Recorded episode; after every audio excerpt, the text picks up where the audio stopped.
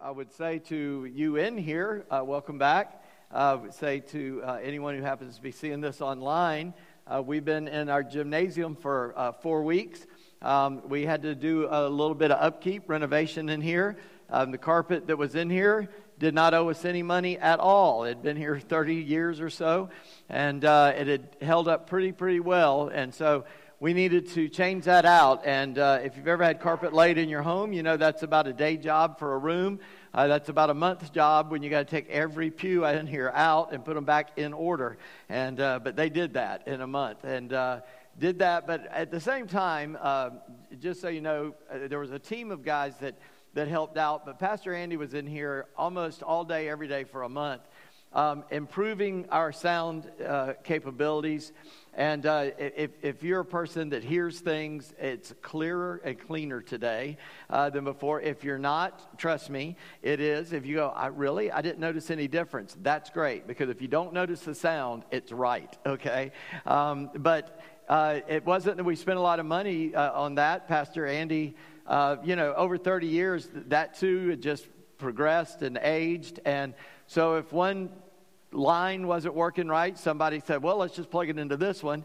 So he, he redid every line in here, looking at them, fixing them when they were broken. Uh, we had several guys come in and help with all that, and, uh, and just improved a lot of things here that you may not notice, but I just want you to know that uh, that was a long process. And, and, uh, and, and so he got everything right, checked it last week, and it was good. Came in this morning, turned it on, it wasn't good. And uh, that's the nature of electronic stuff. And, uh, but, but in just a few minutes, they got it all straightened out with a lot of help again. But uh, we're good, and we're online, so we're, we're glad. We're in, and we're in uh, Genesis 49 today. I call, I'm calling this the prophecy of blessing. Last week it was the, the, the power of the blessing. Jacob blesses Joseph. I will at least tell you what, why he did that early. Uh, but this chapter is a prophetic chapter. Jacob is telling all his sons what's going to happen to them, and it does. And, um, and in an even greater way, this is what we would call a double prophecy, in that it was specific for what he was saying, but it also had an, another meaning that applied to a greater thing. And we find several of those in the Bible. You're very familiar around Christmas time. Behold, a virgin shall conceive. Um, that was said to Isaiah, and it was said to him about his own son because in Hebrew, the word for young woman and virgin are, are not interchangeable, but, uh, but it could be young woman. And it was referring to Isaiah's wife and the child they would have and what God was going to do in that, within the lifespan of that child.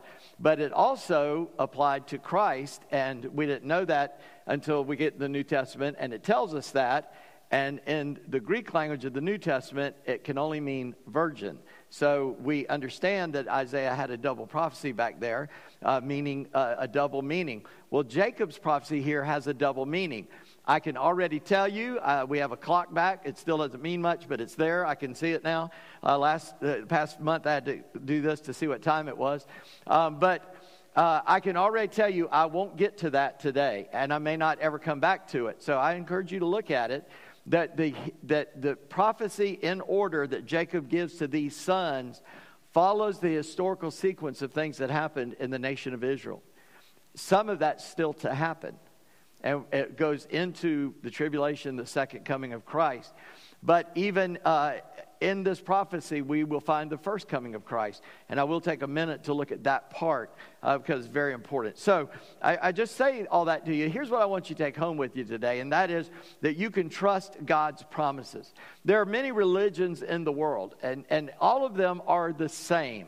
Uh, number one, most of them uh, uh are, are very, uh, we call it animism. It's rooted in nature, it's what we can observe and just trying to figure out what kind of power is here. Um, that's animism, and that is the biggest worldwide thing. But all religions except Christianity have one thing particular in common it's man trying to get to and understand God. Christianity is different because God understood us already and came to tell us about himself. Those are two different things. Those are totally, they're opposites. There's, there's no way those two things can meet. God revealed himself to us in a person, the person, the Lord Jesus Christ. All other religions is man's attempt to get to God, so they're all very legalistic because you got to do certain things, certain orders, certain amount of times to hopefully get enlightened. Where the scripture says, we come to know God because He first knew us, He created us, He came to us, and when we realize that that's who He is, we begin to follow Him, and He continues to reveal Himself to us through the Scripture by the power of the Holy Spirit in us. And so I want you to stand with me. We're going to read a couple of, a few verses out of Genesis 49. I'm going to read the first two and then jump down to verse 28 and uh, finish the chapter out. And here's what it says in the first two verses Jacob called his sons and said, Gather yourselves together, that I may tell you what shall happen to you in days to come assemble and listen, O sons of Jacob. Listen to Israel your father. And then down in verse 28, all these were the 12 tribes of Israel. This is what their father said to them as he blessed them, blessing each with the blessing suitable to him. In other words, it applied to them and it was true. Verse 29 Then he commanded them and said to them, I am to be gathered to my people. Bury me with my fathers in the cave that is in the field of Ephron the Hittite, in the cave that is in the field at Machpelah, to the east of Mamre in the land of Canaan, which Abraham bought uh, with the field from Ephron the Hittite to possess as a burying place. These they buried, uh, there they buried Abraham and Sarah his wife. There they buried Isaac and Rebekah his wife, and there I buried Leah and the field and the cave that is in it were bought from the Hittites. When Jacob finished commanding his sons, he drew up his feet into the bed and breathed his last and was gathered to his people. Would you pray with me?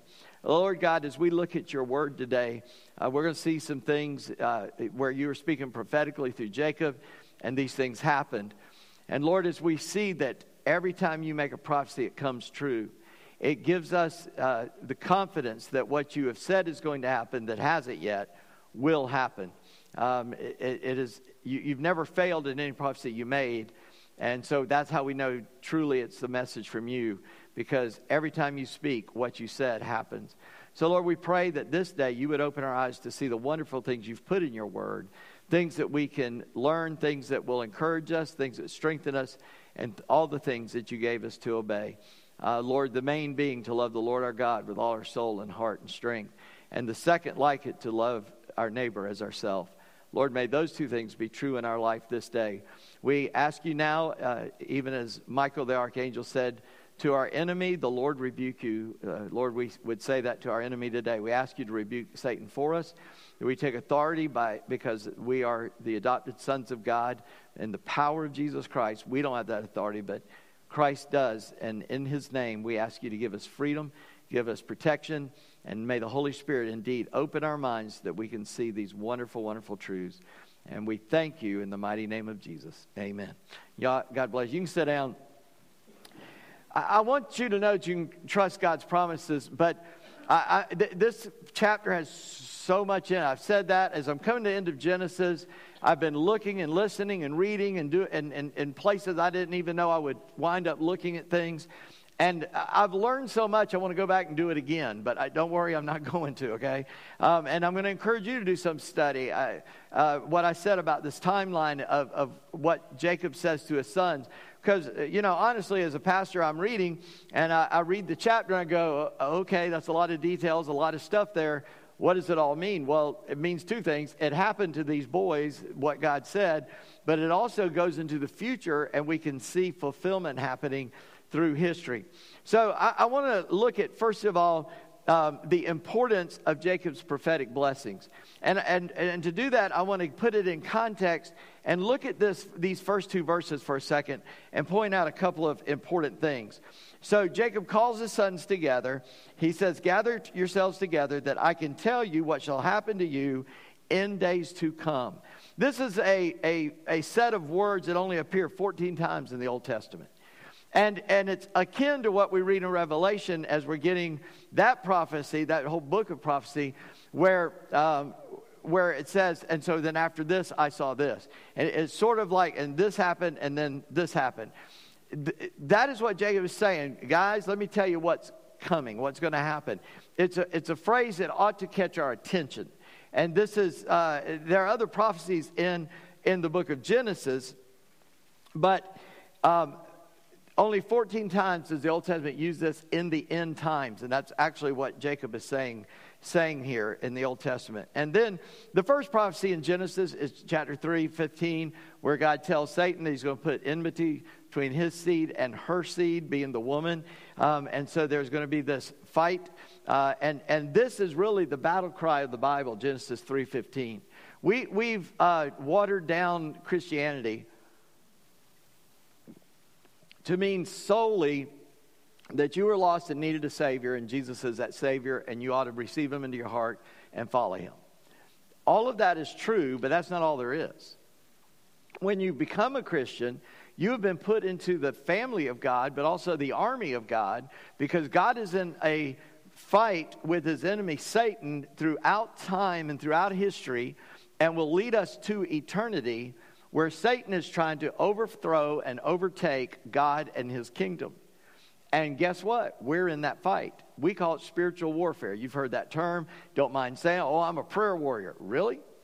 Have you come face to face with the devil in prayer and fought him? This is what we, that's who we are fighting. We're not fighting flesh and blood. We're not fi- fighting politics. We're not fighting the music industry, the entertainment industry. We're not fighting our neighbor. We're not fighting religion. We're fighting Satan himself. And we fight him with the truth that we find in the Word of God. This is the Word of God. This is the only book in the world. All religions have one thing in common they have a, another book than the Bible that they hold with equal authority to the Bible. But guess what? You can't have five or ten or one different one of those and it disagree with this and they both be true. And every one of those disagree with the Bible. So one or the other is true. You got to pick which one you're going to believe. Some people, your other Bible is the book of culture. What you have learned just being born into the family, the place you were born, how you grew up, and you think that's the way to do everything. I would encourage you to, to I'm going to Africa next week. Uh, not this coming, but after Sunday, next Sunday, we'll, we'll be leaving to go there. And, and I know a little bit about the culture of Africa. And I wrote the guy that, where we're going. I just said, Hey, I know this African culture. Can I bring this? What, what do I need to bring? And he went, Hey, thanks for the question. And he gave me suggestions. I really appreciate it. Why? Because they don't think like we think. It's not the same. So are we right and they're wrong just because we're culturally different? No, of course not. So this is the Word of God. And over here, you've got a book of culture. You've got to decide which one's your Bible. Are you going to believe God's word? Are you going to believe how you grew up? Are you going to believe some other religion, some other thing? You either trust God or you don't. You either trust the word or you don't. And I want to show you today you can trust God's word.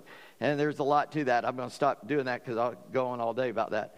There's another, there's another fulfilled prophecy in Genesis. And chapter 15 and verse 13, Abraham, God says to Abram, Know for certain your offspring will be sojourners in a land that is not theirs, and they will be servants there, and they'll be afflicted for 400 years. He gives him the time frame. Exactly. That's exactly what happened. 400 years later, Moses comes uh, and God delivers his people. Uh, Joseph, he knew there was going to be seven years of abundance, seven years of lean. God revealed that to him. And so we see prophetic messages in the Bible, but I want you to understand something about prophecy.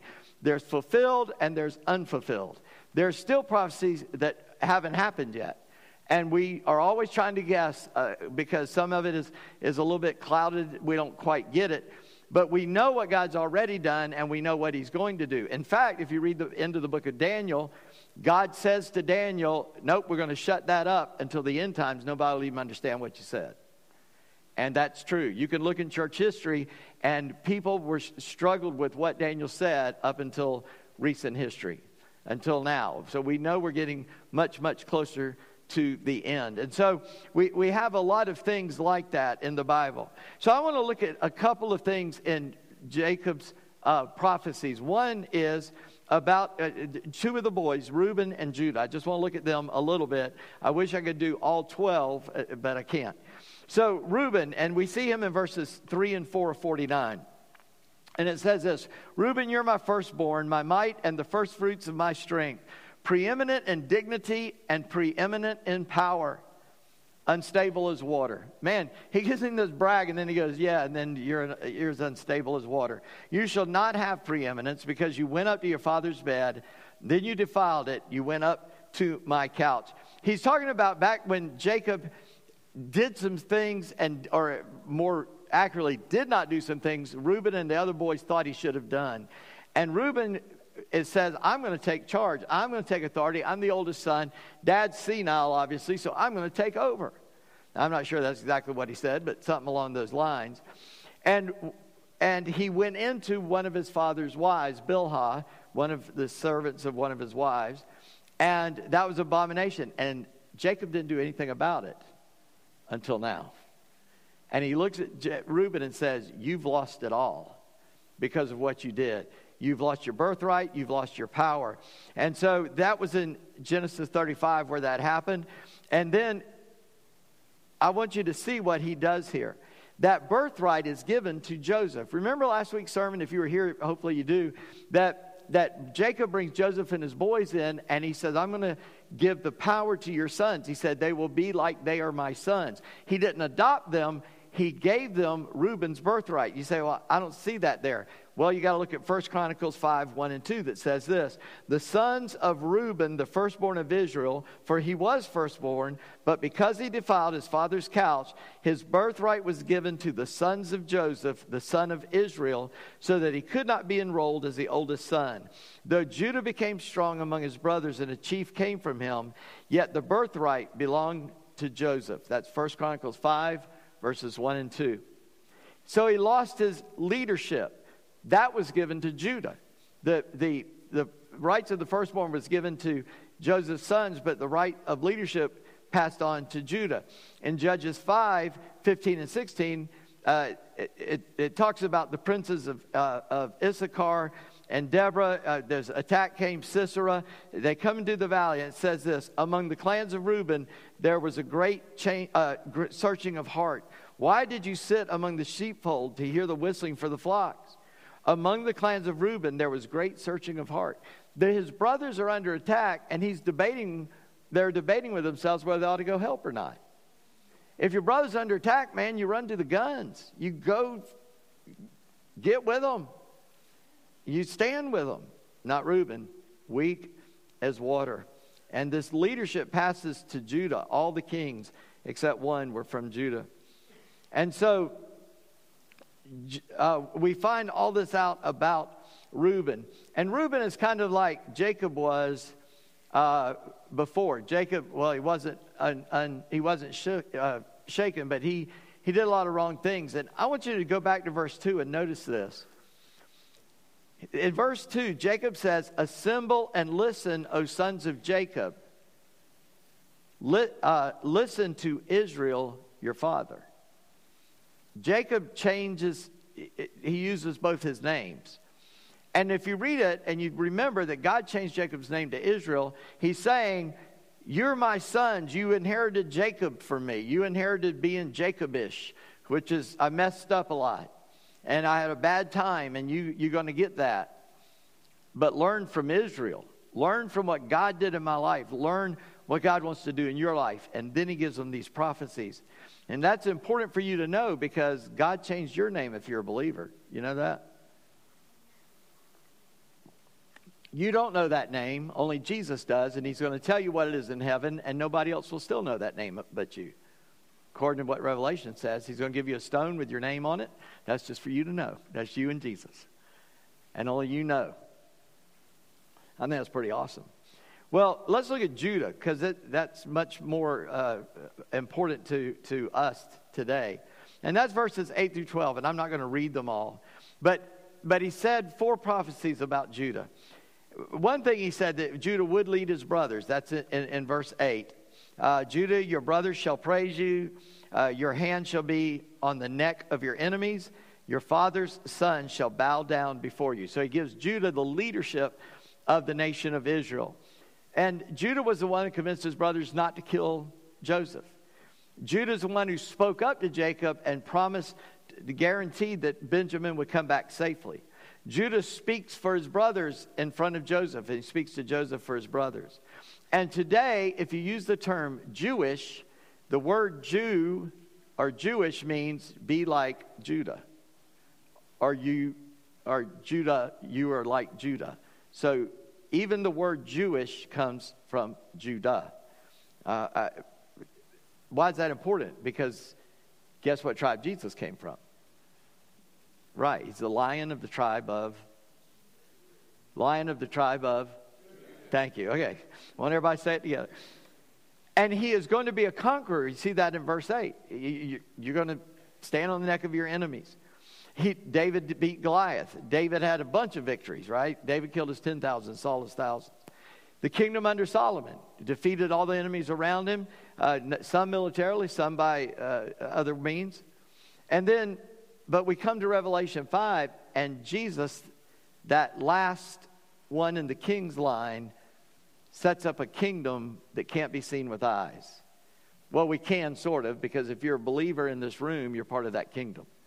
So we see each other, we're all in that kingdom, but the kingdom itself is still hidden. That's why he's coming back. He's going to establish it here on earth uh, for at least for a season. And the, in verse 12, and this is an, uh, well, not verse 12, but uh, down in verse 10, we see the prophecy that it'll be the royal line of kings. Look at this. The scepter, and uh, just back up to 9 because it's kind of uh, cool. Judah is a lion's cub. And Jesus is what? the lion. That's why I wear a ring with a lion on it. From the tribe, uh, from the tribe of Judah. From the prey, my son, you've gone up. He stooped down and crouched as a lion, as a lioness. Who dares rouse him? The scepter shall not depart from his from Judah. The scepter is like the stick they held, showing that they're the king. It's a it's a symbol of kingship.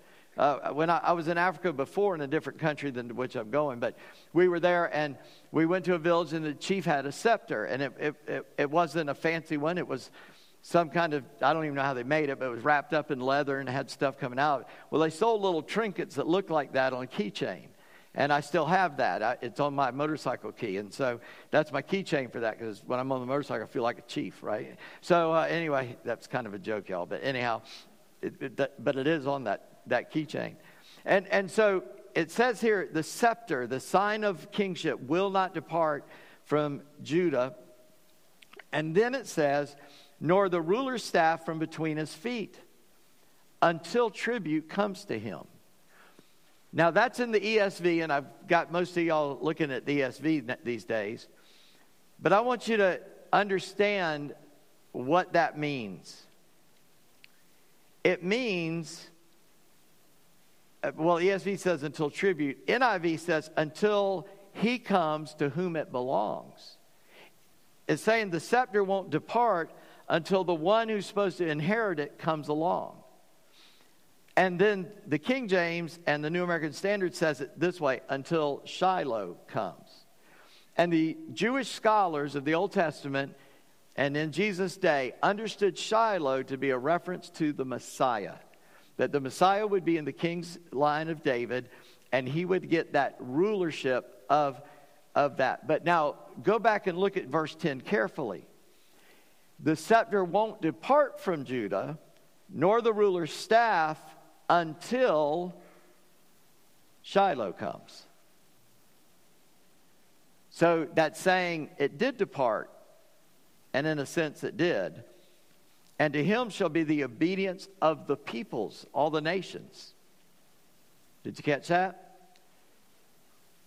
The Jewish people knew who their king was through dispersion and everything up to the days of Jesus. In 7 AD, Caesar Augustus took Archelaus away from ruling Israel, from being in charge of Israel, and made Rome the full governor, governorship of Israel in 7 AD. And he took away their right to capital punishment. They, were, they could not put anybody to death. This is why the Pharisees and the council had to beg the Roman government to put Jesus on the cross. And the Roman government said, He's an innocent man, but I'll let you do it. And so Rome put him to death for the Jews' sake, but they didn't have the power to do it the authority had been taken away in 7 AD. But guess who was a little kid in 70 AD? I mean, 7 AD, not 70, 7 AD. Guess who was a child in 7 AD? Yeah, AD means in the year of our Lord. Now, we know the calendar's off a little bit. He was born like between 3 and 5 AD, we're not sure. So he's about two years old here, maybe four years old, maybe five. But Jesus is alive. Shiloh has come. The scepter, the right to self rule, leaves, and he gets the scepter and establishes a spiritual kingdom forever. Jacob said that thousands of years before it happened. Very definitely. And then the coming Messiah is going to be from the tribe of Judah. It, the Bible tells us, Micah 5 2, Bethlehem. He predicts where he's going to be born. Luke 2 11, Joseph goes to Nazareth to a town called in Judea to the city of David, Bethlehem, because he's of the house and lineage of David. He leaves Nazareth and goes to Bethlehem so Jesus can be born in the town of David as a child of Judah and as a descendant of David the king.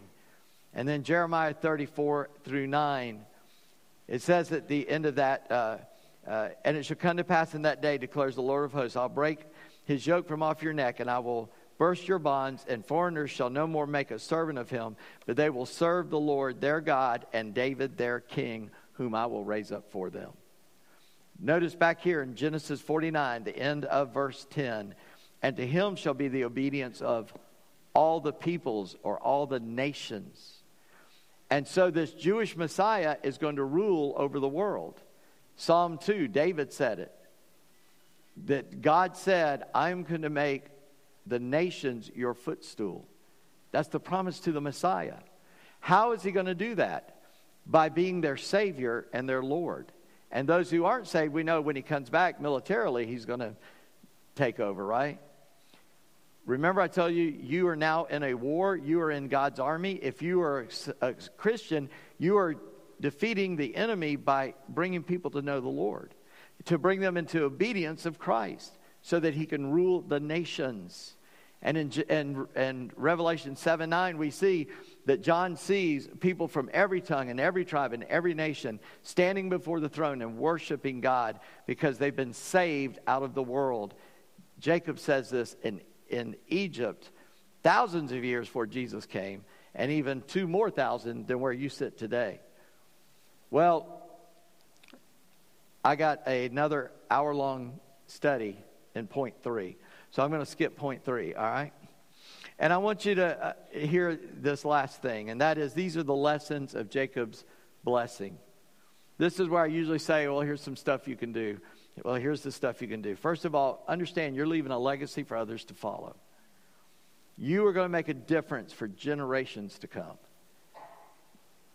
Jacob tells these prophecies, these boys, you are leaving something for someone else to follow. And even if you don't have children, other people, there, there are people in my life that have molded the way I think and the way I look at things. My parents, of course, are primary, but I've learned so much from so many other people, and they made an impression. They left a legacy for me. And you are doing that even if you don't know you're doing it.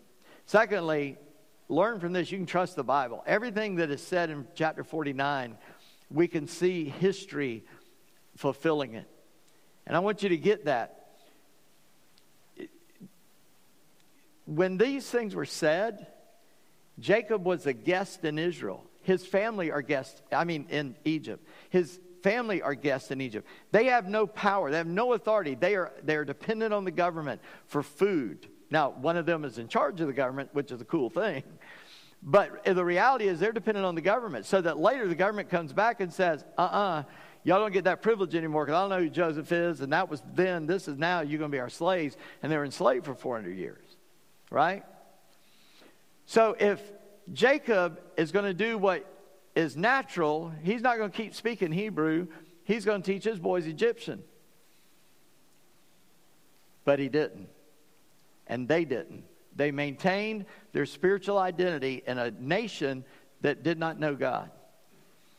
God expects us to stay faithful to Him, we, to trust the Word of God and stay faithful to what God tells us and we ought to obey it. When the Bible shows us something we are doing that shouldn't be doing, or we're not doing, we ought to be doing, we ought to change and do that or not do that, right?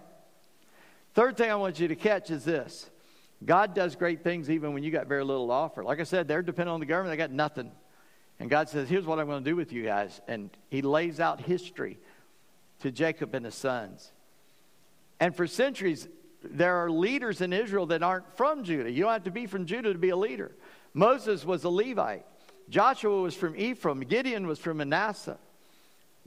Kind of cool. Joshua and Gideon from those two sons of Joseph. Samson was from Dan. Samuel was from Ephraim. Saul, the king, the first king, was a Benjamite. Saul in the New Testament was a Benjamite, that, that warrior tribe. And so, if Jacob had insisted on getting along, he would have become an Egyptian, but he didn't. They maintain their identity, and we have to maintain our Christianity. It doesn't mean we don't associate with the world. Jesus ate with sinners, he drank with sinners. That's what we're supposed to do.